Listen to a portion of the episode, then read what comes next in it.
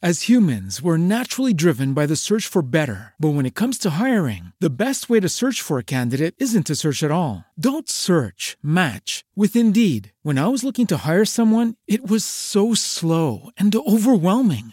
I wish I had used Indeed. If you need to hire, you need Indeed. Indeed is your matching and hiring platform with over 350 million global monthly visitors, according to Indeed data, and a matching engine that helps you find quality candidates fast. Ditch the busy work. Use Indeed for scheduling, screening, and messaging so you can connect with candidates faster. And Indeed doesn't just help you hire faster. 93% of employers agree Indeed delivers the highest quality matches compared to other job sites, according to a recent Indeed survey. And listeners of this show will get a $75 sponsored job credit to get your jobs more visibility at Indeed.com slash podcast. That's Indeed.com slash podcast. Terms and conditions apply. What Makes a Killer contains graphic details of sexual assault and violence and is not intended for all audiences. Listener discretion is strongly advised. It's February 1994 in Sunderland, England. A badly burned body of a teenager has been found on a plot of land. It is the third in just three months.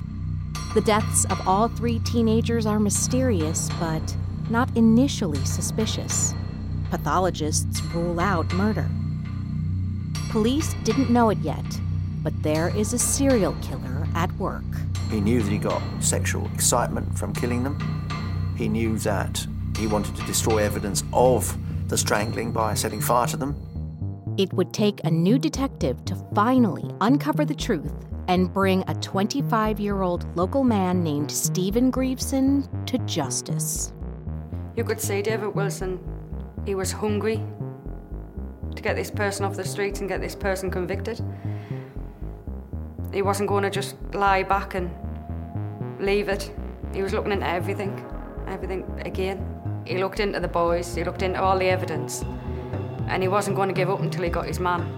As the guilty verdicts were read out, there were loud cheers from the public gallery. Handing down three life sentences, the judge described Grieveson as evil and dangerous. This is What Makes a Killer, a true crime series that chronicles the lives of the world's most notorious killers. I'm your host, Jennifer Natoso. In every episode, we'll trace a killer's origins, examine their behavior, and follow their path to bloodshed. In this episode, we'll discuss Stephen Grieveson, the Sunderland Strangler.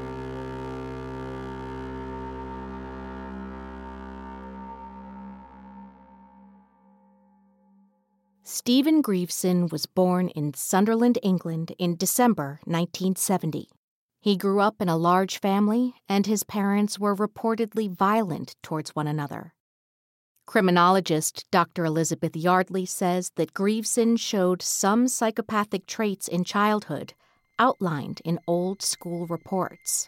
Grieveson appears to show some psychopathic traits in childhood. Some of his old school reports are looked at by a psychologist at his trial, and within these reports, they talk of his lack of empathy, about his callousness, about his real lack of emotion towards other people. I think there are a few red flags in Stephen Grieveson's childhood, but they're not necessarily red flags that say to me, this person's going to turn into a murderer. They're red flags that say this is somebody who perhaps needs some help, needs some support, you know, later on in childhood and, and in their teenage years. Growing up, Grieveson was often in trouble with the law. Author and former criminal psychologist Chris Carter says that at the age of 11, Grieveson was arrested for shoplifting. He opened a, a packet of nails inside a, a, shop. He didn't take the whole pack. He took one nail, and he got caught. Um, and obviously, the owner of the shop didn't like that very much, and he actually went to court for stealing one nail. One nail, not the pack of nails, the one nail. But he was only 11 years old. Even though he was taken to court, Grieveson was unconcerned. Here's author and journalist Geoffrey Wansell. Extraordinarily, he was taken in front of the magistrate. Now, for most 11 year old boys, that would be the most terrifying experience imaginable.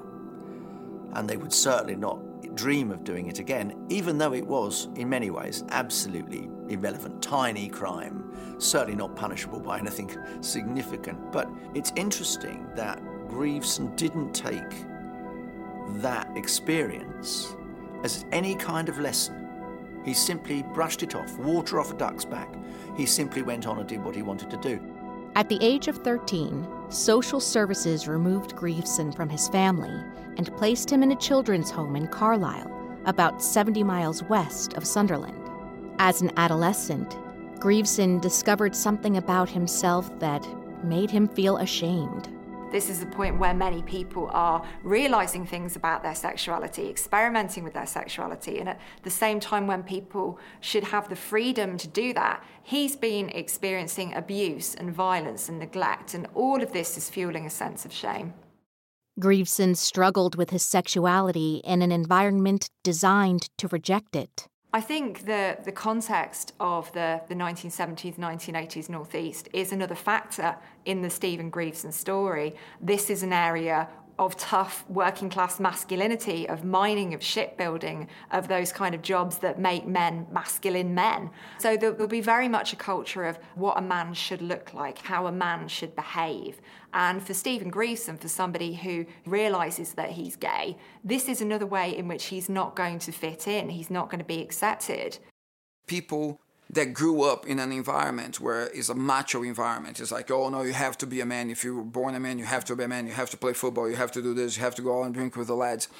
Suddenly, you start having all these, you know, affection or feelings for another male.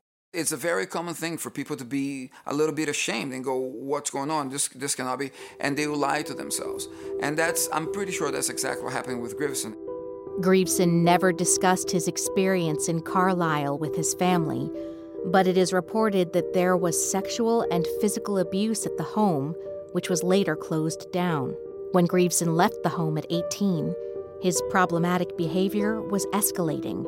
He got into drugs, burglarized places, and bought and sold cars with stolen money. By 1990, Stephen Grieveson had been uh, convicted of around about 38 different offences. So he was in and out of prison. And it's this very typical revolving door that we see with kind of low level crime, property crime. It's a way of life for some people. In May of the same year, Sunderland was shaken by the murder of a 14 year old boy named Simon Martin. After running away from home just days before, he had been found semi naked and bludgeoned to death in a derelict building. Journalist Nigel Green says the police thought they had quickly solved the crime after arresting a local teenager. He was 16, he lived nearby. Um, he was a respectable lad from a good family from memory, and he'd been playing in that building uh, with others, and they found his fingerprints in the building. Uh, there was blood in the building as well, and they found his fingerprint in blood, which was just coincidence. All charges against the 16 year old boy were eventually dropped, and the murder of Simon Martin would remain unsolved for 23 years. But during the original investigation in May 1990, police had also spoken to a local 19 year old man named Stephen Grieveson. He's somebody who had a reputation in the local area for hanging around with, with people younger than him. And I think when you've got somebody who's trying to, to get a sense of control, get a sense of power, you often feel that they hang around with people who they see as slightly inferior to them. Grieveson was questioned by the police in the wake of Simon Martin's body being discovered. And Grieveson said, Yes, I certainly I saw him, but he was fine when I left him. Grieveson was released without charge. Then, three years later, the discovery of the body of an 18 year old would trigger a series of similar deaths that would spread fear across the whole of Sunderland. By the winter of 1993, 22 year old Stephen Grieveson had built up a reputation for his drug use and history of theft. In November of the same year, Thomas Kelly, an 18 year old student, had gone missing from the family home he shared with his parents and his sister, Lindsay. My brother Thomas was just a normal boy for the time, just kind, helpful. He would do anything for anybody. Loved life. We wouldn't go to bed on a night time without saying we loved each other. We were very close as brother and sister. We were close as a family. We didn't have loads of money or nothing like that, but we we went out and done things together. silly things like willy picking and, you know, we just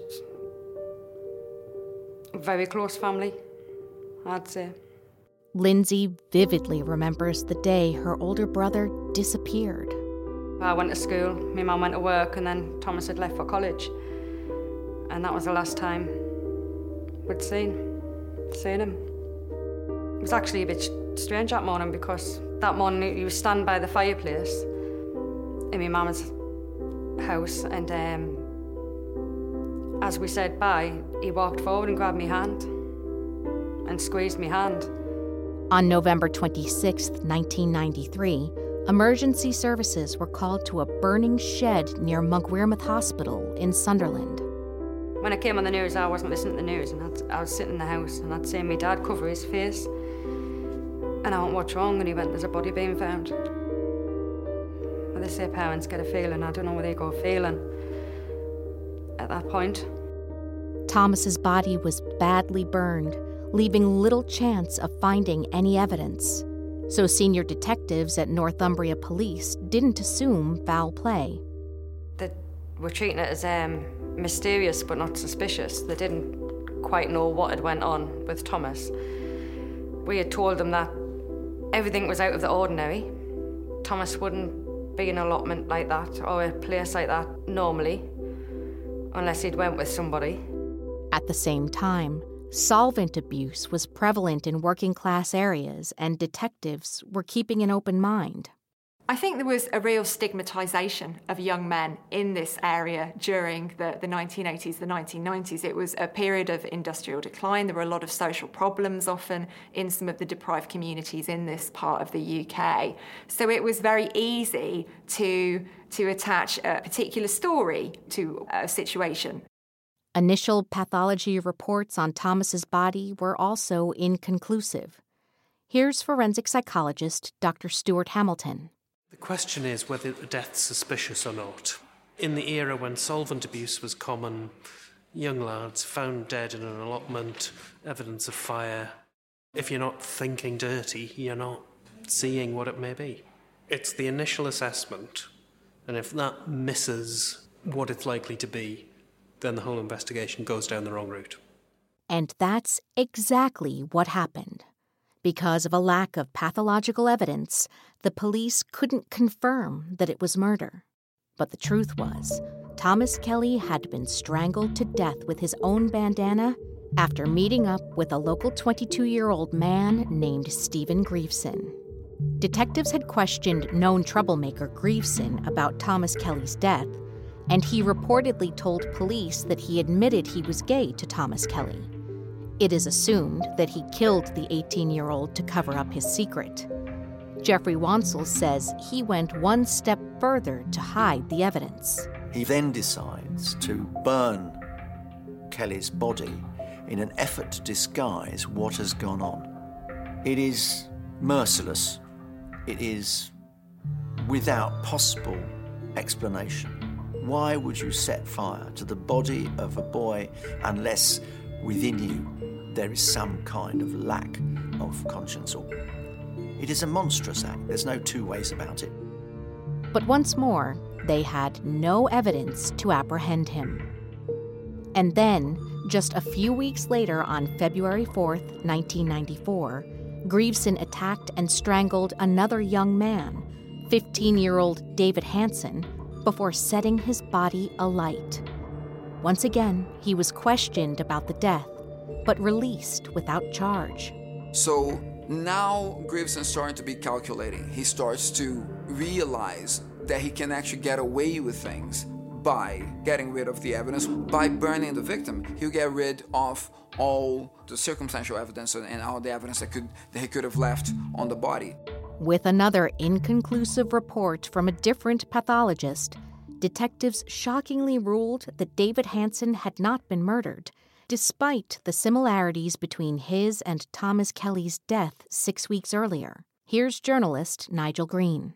I remember speaking to one police contact on the case, telling me that it didn't add up that it was murder and it didn't add up that it was solvents. Um, I didn't get into the precise details of why that was, but I remember him telling me that, it, as I say, the first one was just deemed to be a tragedy. The second one was deemed to be a coincidence. And officers said to each other at the time, as long as we don't get a third one, and they did get a third one. Just a few weeks later, Grieveson attacked a third victim. His body was found 50 yards away from where Thomas Kelly's body had first been discovered.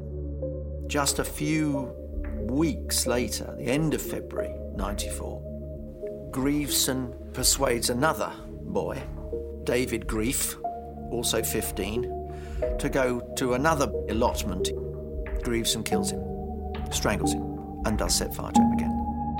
Stephen Grieveson is escalating his offending, and for somebody with psychopathic traits, it's not unusual for them to get bored easily, and that applies to their offending as it does to their life in general. They've got a need for stimulation, they've got a need to, to up the ante and, and experience that, that kind of thrill again and again. I don't know. I look back on it, and I sometimes wonder if Grieveson had some kind of almost desire to see how far he could push it without being caught. It's hard to say, it's speculation, but it seems, strange use of words, almost reckless from a killer's point of view to repeat a similar murder in a similar area for a third time. For a third time, the police spoke to Stephen Grieveson and, without any proof, they let him go without charge. The families of the three deceased teenagers became more frustrated with police, like Thomas Kelly's sister, Lindsay. Stephen Grieveson was interviewed. We didn't know this at the time because the police were saying that it was drug abuse. It was afterwards that we realised that he, he was arrested and interviewed at the police station, only later to be let out and murder again. Well, I think Stephen Grieveson felt absolutely invincible. He was picked up by the police after each of, of these boys' deaths, um, but they didn't connect him to, to the actual murders until much later. So it really did kind of shore up a sense in which he, he felt, I can do this again because the police have talked to me. They, they clearly haven't joined up the dots. I'm getting away with this. So he feels absolutely invincible. Then Less than a month after the death of David Grief, Grieveson was actually in police custody. He was arrested and charged with robbery after forcing staff at a local fish and chip shop to empty the till. He was sentenced to 18 months in prison.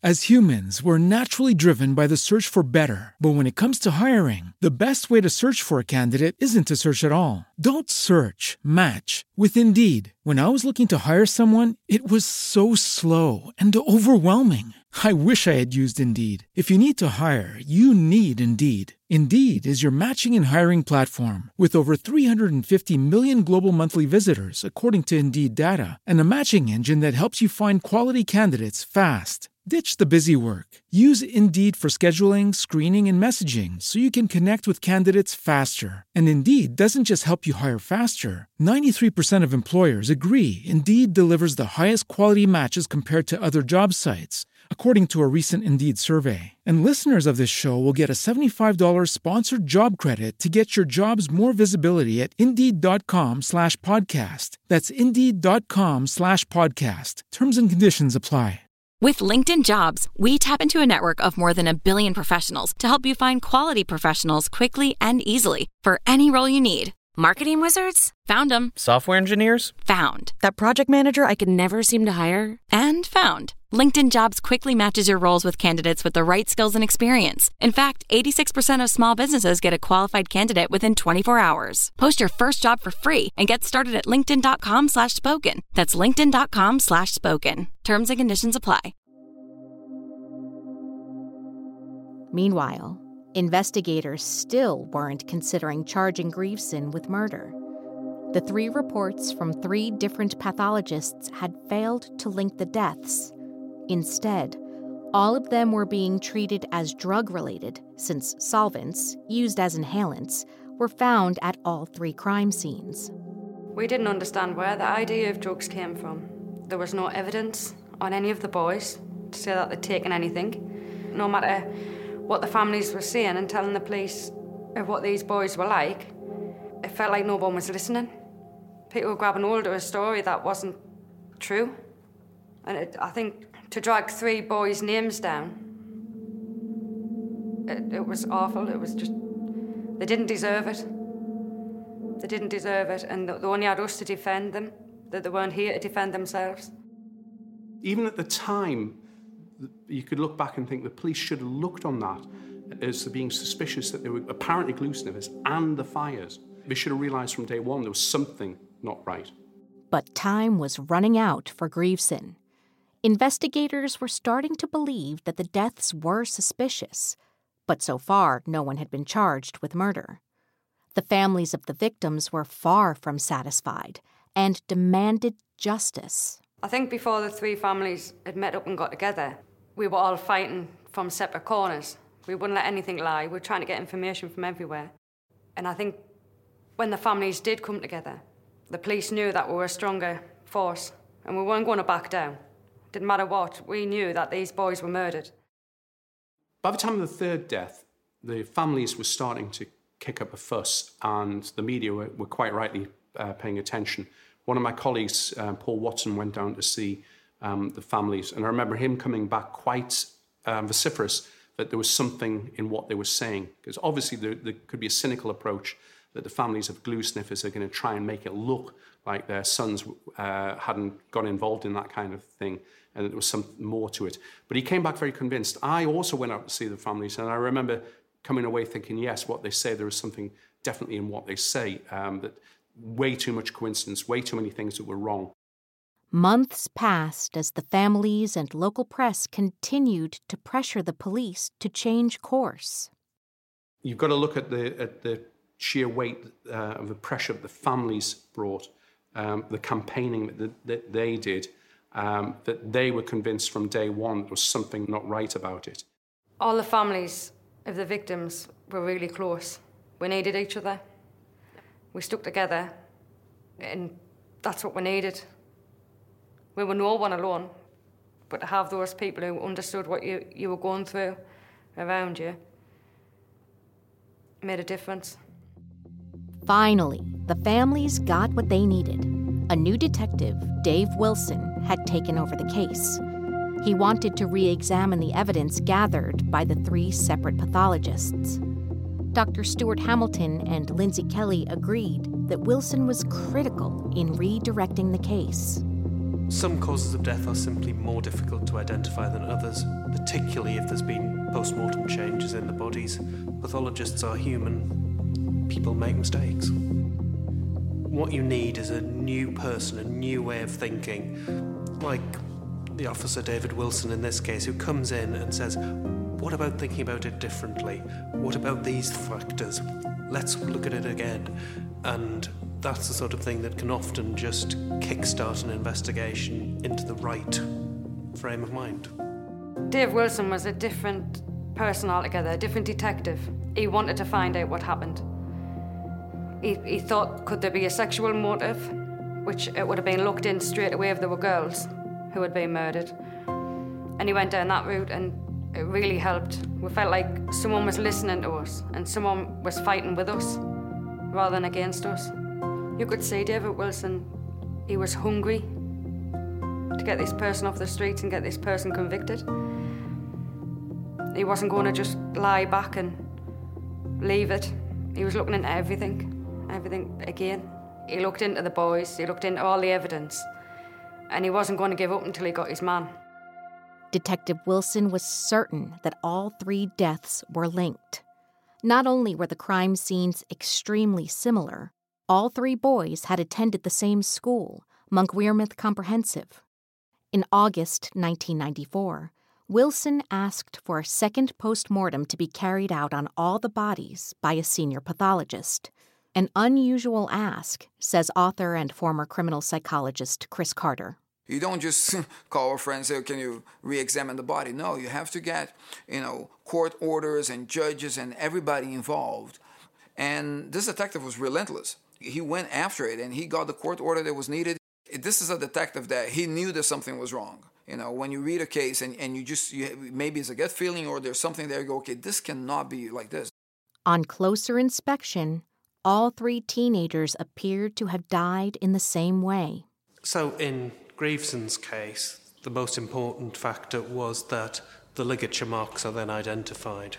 We're now moving from three similar but apparently discrete incidents, albeit involving three young boys from the same school, to three potential homicides from the same school the same way. Now you're almost looking towards a serial killer. The papers nicknamed the assailant the Sunderland Strangler. I think that the fact that Stephen Grieveson killed his victims via strangulation is very significant because it's one of the most personal forms of killing. You are watching the life drain out of them. He's probably feeling more in control at the time he's killing his victims than he's ever felt at any point in his life before. So I think it's a very deliberate choice of method. I think they were groomed, encouraged, cajoled, or perhaps even threatened by Grieveson and they paid the price with their lives. I remember the day very well. I was on the Sun when um, Northumbria Police uh, revealed that they were treating the deaths as murder. Um, and tragic as it was, the family would have seen that as a victory, um, that finally something was happening. Detectives had found fingerprints and a footprint belonging to Grieveson in the derelict house where David Hanson was murdered. They were from a burglary Grieveson had committed months before, but proved he had access to the property. And by September 1994, Detective Wilson had retrieved some conclusive evidence. Semen found in the stomach of the third victim, David Grief, was a DNA match for Stephen Grieveson. When Grieveson was arrested for the murder, we weren't shocked at all, because it was what we were fighting for for months. We knew it was him. We knew that those boys had done nothing wrong. We knew that someone had done that to them. Even though Grieveson was already in prison for robbery, his new trial was set for January 1996. He planned to plead not guilty to the murders of Thomas Kelly, David Hanson, and David Grief. I think Stephen Grieveson maintained his innocence um, for, for quite a while um, initially because he thought that he was going to get away with it because he'd come onto the police radar several times and had gone off it again. And now he finds himself charged with these murders. I think he's just chancing it. I think he's just pleading not guilty and saying, I'm not responsible because he thinks there is actually a chance that, that he's going to get away with this. He is a man who wishes to conceal the darkness in his soul and will go to any lengths to do so. He absolutely refuses to accept that he could have played any part in the deaths of these three innocent young men and fronts that lie without any possible flicker of doubt throughout his six week trial. The parents of the three murdered teenagers arriving at court, where today they listened to details of how, according to the prosecution, their sons were killed. During the trial at Leeds Crown Court, Grieveson showed complete contempt for the families of his victims. I was 17, I think, at the time. And it was a hard thing to take in. Not just for me, for, for all the families. None of us were used to being in a court surroundings or anything like that. We didn't know what normally went on in court. What made it worse was Grieveson sat in the dock, sticking his fingers up at us just goading us, pulling faces, laughing at us. It, it wasn't nice. The evidence against Grieveson was compelling. He had left prints at the house where David Hanson was murdered and his DNA on the body of David Grief. The jury took just four hours to find him guilty. When Stephen Grieveson got convicted, we all erupted. The public gallery, the family, everyone had jumped up off the seat. We didn't think that we were going to get him because of the lack of evidence on some of the boys. And when he got convicted of Thomas first, we knew that he would get convicted of the other two. On February 28, 1996, Judge Mr. Justice Holland described Grieveson as pure evil as he handed out three life sentences to the 25 year old. He was sent to Full Sutton Prison in Yorkshire. I mean, nothing is going to bring these poor lads back, um, and the pain is going to be with the families forever. But at least in finding out what happened to the sons and finding out that they weren't just glue sniffers who died in a burning building, that they were innocent victims of a serial killer. And the truth finally coming out would hopefully alleviate some of the pain for the families. In December 1997, Northumbria police apologized to the families of the three boys for the distress caused to them during the initial investigation. I think if the police had done a better job and looked into this properly, maybe listened more to the families about what kind of boys they were, they would have took them off the streets a lot earlier and maybe could have saved a lot of lives. But the police weren't done with Stephen Grieveson just yet. Northumbria police were convinced that he was also responsible for a death that preceded all of his other victims the murder of Simon Martin in May 1990. The body of the 14 year old schoolboy had been found half naked in a derelict house. Grieveson clearly decided that he didn't want this little boy to tell anyone what had happened. And so he decided that he would silence him. And he hit Simon Martin with some of the rubble in the house, persistently around the head. Later, he was to claim, I just flipped. No, Grieveson didn't just flip. He decided that he didn't want anyone to know what had happened, and the easiest way of doing that was to kill the boy, because he couldn't tell anyone, therefore. This was a little boy who was being killed to keep him quiet. However, the murder didn't match Grieveson's usual MO of strangulation. But at the time of Simon's killing in 1990, when Grieveson was only 19 and a half, he hadn't yet refined the method that he wanted to use to kill. He was still working out in his own mind, I suspect, what gave him the most satisfaction. Martin was, if you like, a prototype. Kelly, Hanson, and Grieff were the finished article. Simon's murder predated the others by three years. I think the thing that I'd say with this case is that we have quite a significant gap between 1990 and 1993. I'd be really interested to know what Stephen Grieveson was doing during that time period because often when somebody commits a murder and enjoys committing a murder, they often don't wait years until they commit another one. So that gap is quite a problem for me. Just as before, Detective Dave Wilson had re examined Simon's case and discovered some DNA belonging to Grieveson at the scene of the murder. In November 2000, he was arrested in his cell at Full Sutton Prison and questioned by detectives. There's no doubt that he had attacked and killed Simon Martin. Grieveson denies any knowledge of it, flatly refuses to say anything. Without a confession, the police decided they couldn't charge Grieveson with Simon's murder. Serial killers keep secrets because it gives them power, and it also gives them power to torment the families of their victims. Simon Martin's father, who'd been in the army, launched a great appeal to find his missing son. These were real, ordinary decent people whom Grieveson took inordinate pleasure in tormenting. But over a decade later, Grieveson finally confessed.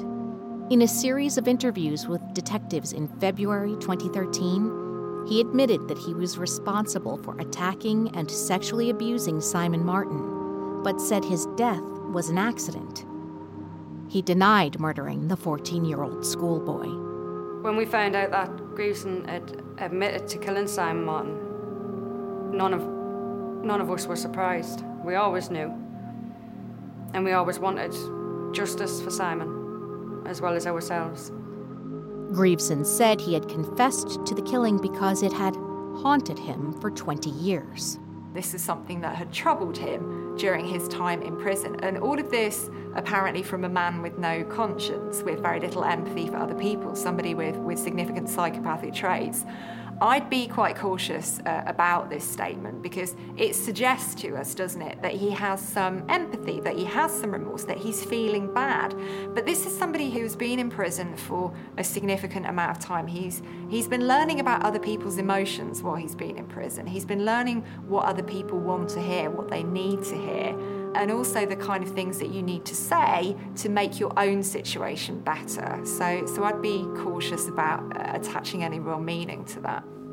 On October 14th, 2013, at Newcastle Crown Court, Grieveson was back in the dock, charged with a fourth murder that had taken place 23 years prior.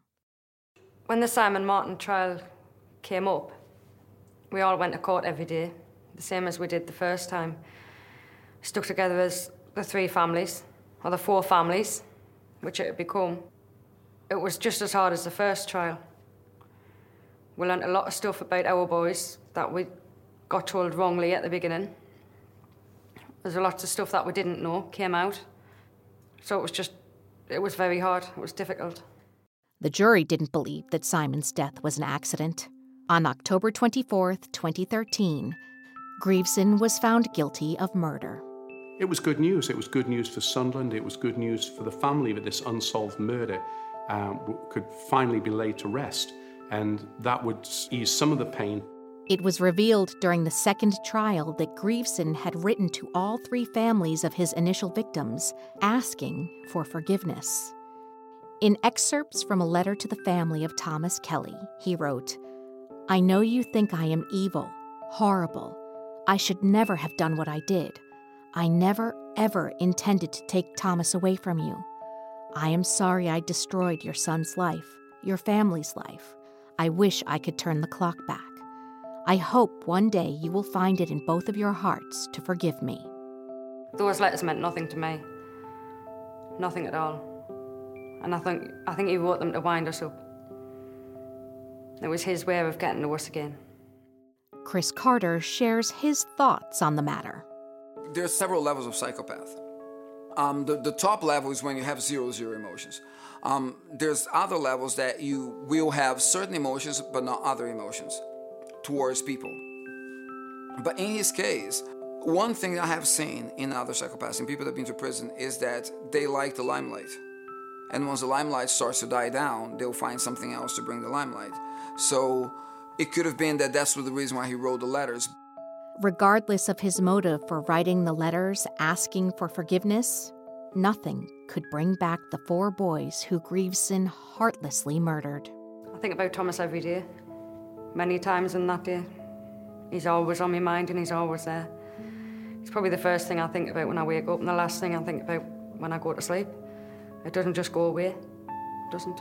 It's hard.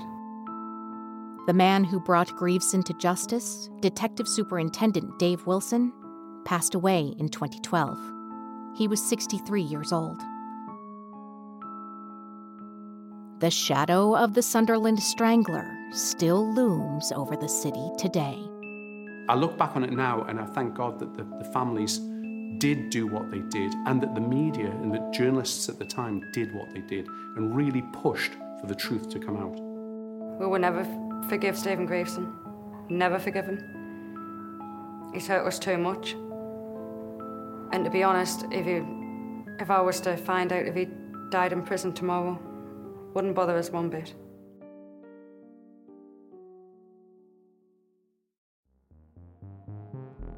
What Makes a Killer is an Audioboom original series in production with Woodcut Media and hosted by me, Jennifer Natoso. This series is produced by Audioboom's Rachel Jacobs, Blair Payton, Lauren Vogel, and by Nick Mavrodekis for Woodcut. Original music by Ben Craigie. Executive producers for Woodcut are Kate Beale and Janelle Patel, and for Audioboom are Brendan Regan and Stuart Last. A special thanks to the friends and families of victims willing to share their stories. If you haven't already, don't forget to follow us on Spotify or subscribe on Apple Podcasts, Stitcher, or wherever you find your favorite shows. If you have some time, please leave us a review. Thanks. On next week's episode of What Makes a Killer, on August 31st, 1985, detectives across California had finally discovered the identity of a mysterious killer who was wanted for 13 murders around Los Angeles. He was a psychotic, paranoid, Satan worshiping psychopath who derived his pleasure from the combination of lust and violence. After being chased by a mob of vigilantes, the 25 year old assailant had to be rescued by two police officers who had inadvertently made the biggest arrest of the decade. This one cop looks real close. He's, Jesus, it's the Night Stalker. It's Richard Ramirez.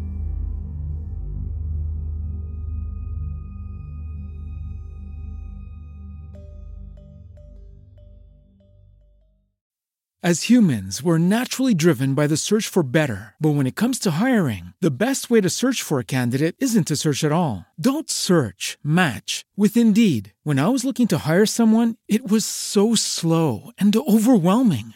I wish I had used Indeed. If you need to hire, you need Indeed. Indeed is your matching and hiring platform with over 350 million global monthly visitors, according to Indeed data, and a matching engine that helps you find quality candidates fast. Ditch the busy work. Use Indeed for scheduling, screening, and messaging so you can connect with candidates faster. And Indeed doesn't just help you hire faster. 93% of employers agree Indeed delivers the highest quality matches compared to other job sites, according to a recent Indeed survey. And listeners of this show will get a $75 sponsored job credit to get your jobs more visibility at Indeed.com slash podcast. That's Indeed.com slash podcast. Terms and conditions apply.